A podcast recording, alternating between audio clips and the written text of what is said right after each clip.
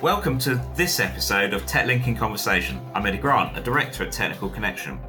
During our conversations, we seek to review the topical bulletins published on TechLink, our knowledge management tool for all things tax, trusts, pensions, and much, much more.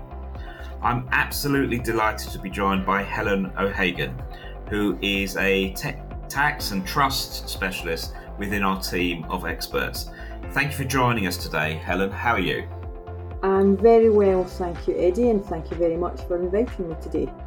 Well, as I said, I'm delighted that you you could join us, and um, as I do on all on, on all the recordings, uh, I start off with the most important question. So I've got a uh, a cup of my favourite tea, my my traditional gunpowder green tea. Uh, what's going to keep you going during this podcast? So generally in the morning, what I like is a very milky latte. Um, so I've got that this morning. Excellent, excellent. Well, I hope you enjoy it. So um, I dropped you a note uh, a couple of weeks back because you published uh, uh, a bulletin on trust, and, and and and as listeners know, we we're really keen to sort of dig down uh, on on these uh, bulletins and and and you know speak to the experts who wrote them. So hence the podcast today. And if I if I could start, um, uh, Helen, in terms of um, uh, can you just uh, let me know who who can act as a trustee? Of course. So it's really quite simple. Um, generally, anyone who is over the age of 18 and has capacity can act as a trustee. However, you ought to ensure that the person that is chosen is honest and trustworthy to be a trustee. I think it's really important to remember that trustees who are chosen by our clients are normally just everyday people, so mums, dads, brothers, sisters, sons, daughters, and other family and friends. I mean, a question that we are often asked is can a beneficiary be appointed as a trustee? And they can as long as they are over age 18 and have capacity. These individuals who are appointed as trustees don't often have experience or exposure to the administration of trusts and the responsibilities that come with being a trustee. And um, and I suppose the sort of the follow up on that is uh, once you've appointed your your trustee. Um, what what would you say are the sort of key responsibilities for that trustee? So, trustee duties are divided into two categories. Firstly, there are general duties, which are like a, a code of conduct for the trustees. They are an expectation of how you would expect trustees to act. So, for example, the trustees have got a duty of care, and this means the trustees owe a duty of care to the beneficiaries in the administration of the trust. So the trustees have got to look after the trust and its assets in the best interests of the beneficiaries. Another general duty is to consult with one another, meaning that they've got to let the other trustees know what their plans are and discuss with them how they're going to deal with the trust assets. So, so that is the general duties but there's also specific duties which are actions that the trustees must carry out. So, for example, trustees must take control of the trust property. This generally means just transferring any assets into their names in their capacity as trustees. They also have to take advice on matters that they're not qualified to deal with. So, for example, they ought to seek advice from professionals in the decisions on how best to invest the trust assets. Another specific duty is to distribute the trust assets to the correct beneficiaries of the trust. Okay, I, I just wanted to sort of combine those two two answers, those two areas. So obviously you've chosen your trust, you've chosen your trustee, and then um, you think about the, the, the responsibilities of the, of the trustees. And I was just thinking in relation to IHT planning because you often get a lot of you know the the the, the elderly parents and and and their assets, um, and then the, you have your trusts and and and the the, the beneficiaries are obviously uh, there's a there's potential conflicts of of interest there. Um, and and obviously the money's there. Often take a discounted gift trust. The money's there to to, to you know to look after the uh, the the person who set it up, the settlor. Um, but but the the children often you know would like the money faster. Um, how how does that sort of conflict? How you know it, is it is it the trustee that is really going to govern, and and how do they deal with that that conflict situation? So the trustees are acting in their capacity as a trustee and not as the, the child of the, the settlor, and they've got a duty to act in the best interests in accordance with the rules of the trust. So, so in a discounted gift trust, for example, the trustees have got this obligation that they have got to make sure that that regular payment stream is paid to the settlor um, during their lifetime. Basically, if a trustee doesn't act within their duties and in accordance with the rules of the trust, then they can be held liable um, and taken to court or sued by the um, other beneficiaries or other trustees of that trust. And um, obviously, you're based in Scotland. I think uh, that'll be no surprise to, to the listeners. Um, in terms of you know rules in Scotland and England and Wales, is there any is there anything that people need to just think about when it comes to trusts? In general, the, the trust um, rules are common in all the territories. There are small quirks um, that are in Scotland compared to England. It's different legislation that you look at, but in general, the kind of same duties um, that trustees have got in England, they will have in Scotland as well. Okay. And um, you mentioned about um, assets and distributing assets. So, you know, how will a trustee know when to distribute the assets? What what what are the rules on that? So that's a really great question, Eddie. The trustees are responsible for ensuring that the trust assets are distributed to the correct beneficiary and in the correct amounts. And so, failure to discharge this duty correctly can result in a personal liability for the trustees. So, the trustees have got to make themselves familiar with the provisions of the trust and the purpose of the trust. And this can be done by either discussions with the, the individual who set up the trust, so the settlor. However, a more sensible method is by means of a letter of wishes.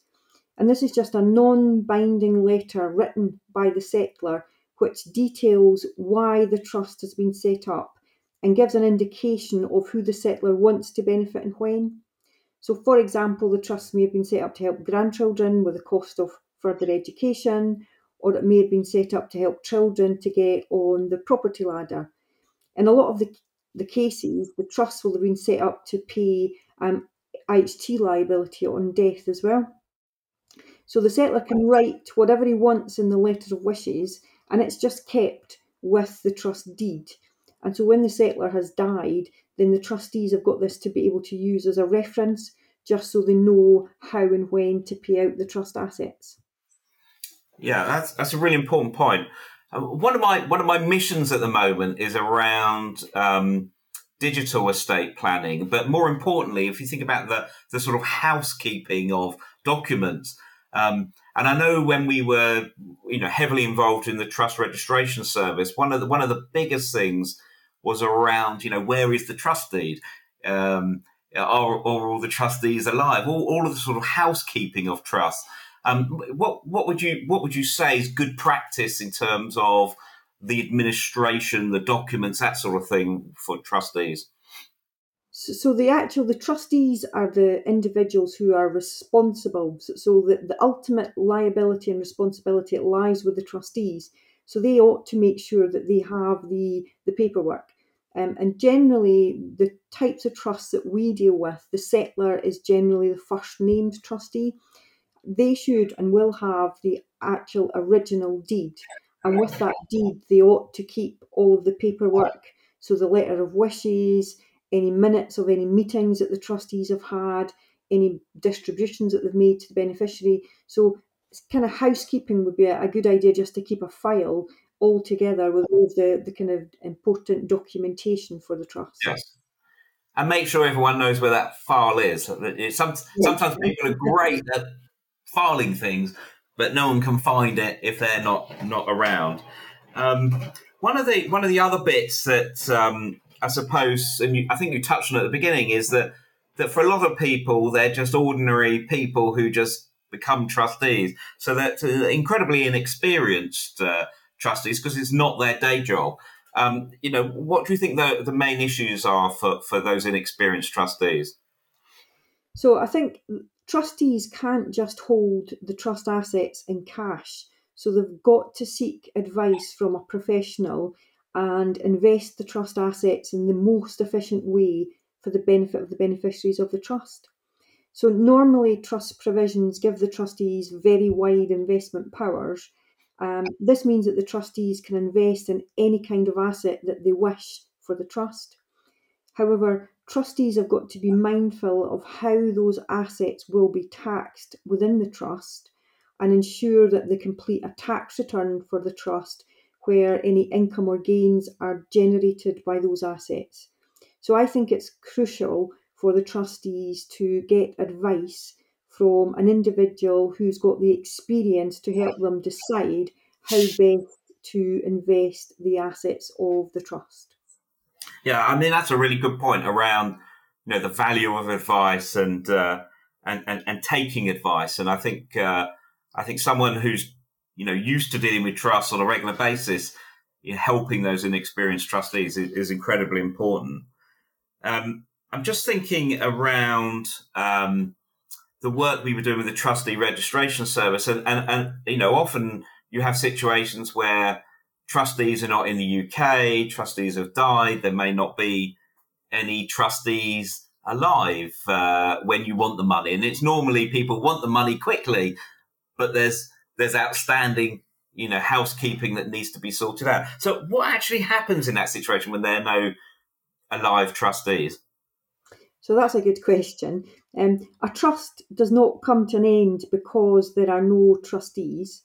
Legislation states that when the last trustee dies, the executors of that trustee can either step into the role as a trustee or appoint another trustee to deal with the, the trust assets. A trust will only come to an end when the trustees distribute all of the trust assets out to the beneficiaries. And although legally there's no minimum number of trustees required to run the trust, there are some transactions that require at least two trustees. And deeds may stipulate that you might need to have a minimum number to make certain changes to the trusts or to make payments out of the trust. So I think it's it's prudent to always have at least two trustees on a trust um, at all times. Yeah, and um, so, you know, as, as a team, we answer about half a million technical questions uh, a, a, year. Um, and uh, trust is, I think, one of the, the biggest areas that we deal with. Uh, in your experience, what would you what would you say are the most common questions that you you tend to get around trust?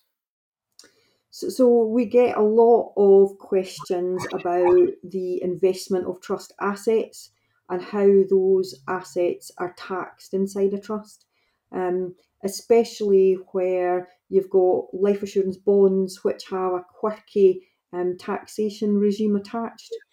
There's also quirky rules that you've got to be aware of. You know, settlors die before a certain period, there's no chargeable event gain to be taxed on anyone.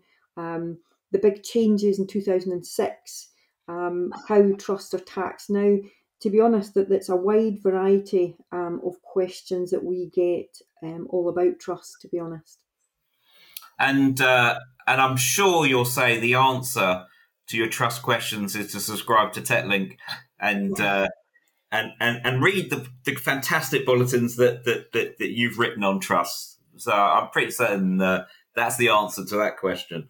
Um, as listeners know, uh, we we always like to um, ensure they walk away from the podcast with um, sort of three great ideas.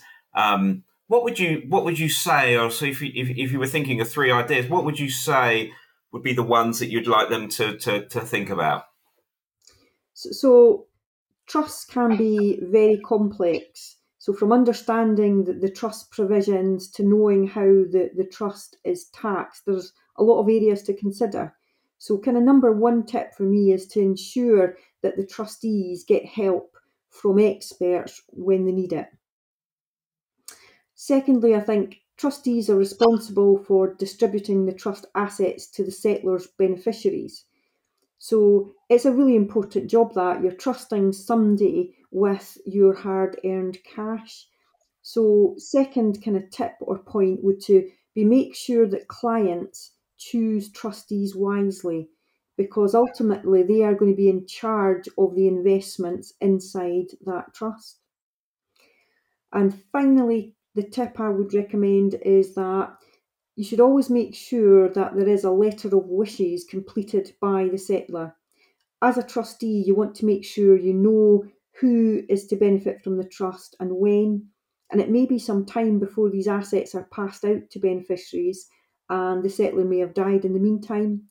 Also, trustees may have changed. So it's always good to have guidance that's kept with the trust deed to help the current trustees decide how best to distribute the trust assets.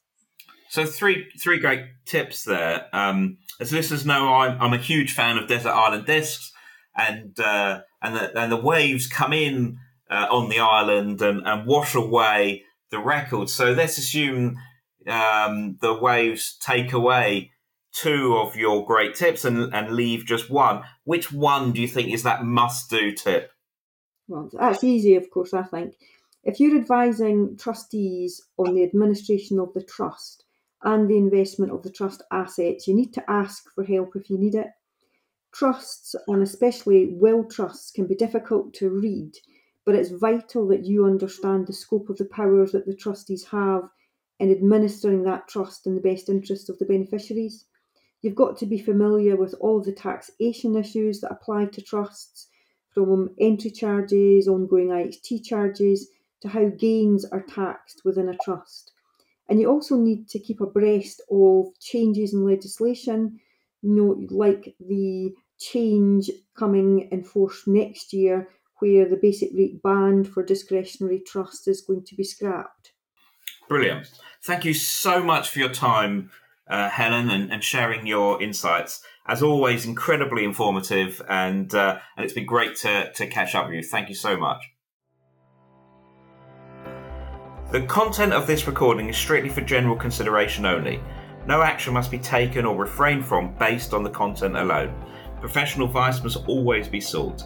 Accordingly, neither Technical Connection Limited nor any of its officers, employees, or contractors can take responsibility for any loss occasioned as a result of any such action or inaction.